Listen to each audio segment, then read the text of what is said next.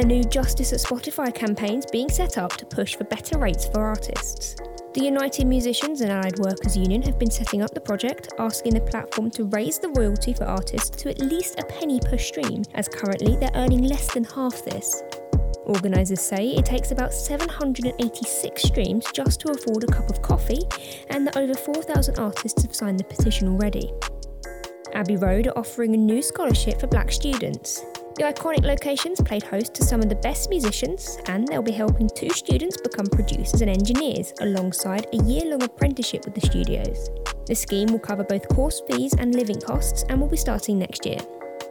Festival bosses are turning to Eastern Europe to test out plans for next summer. Ahead of TRNSMT Festivals in talks to host a small scale gig in the hope that the Scottish Government will think about doing the same back home. The plan uses an app to validate tickets after a COVID 19 test has been taken.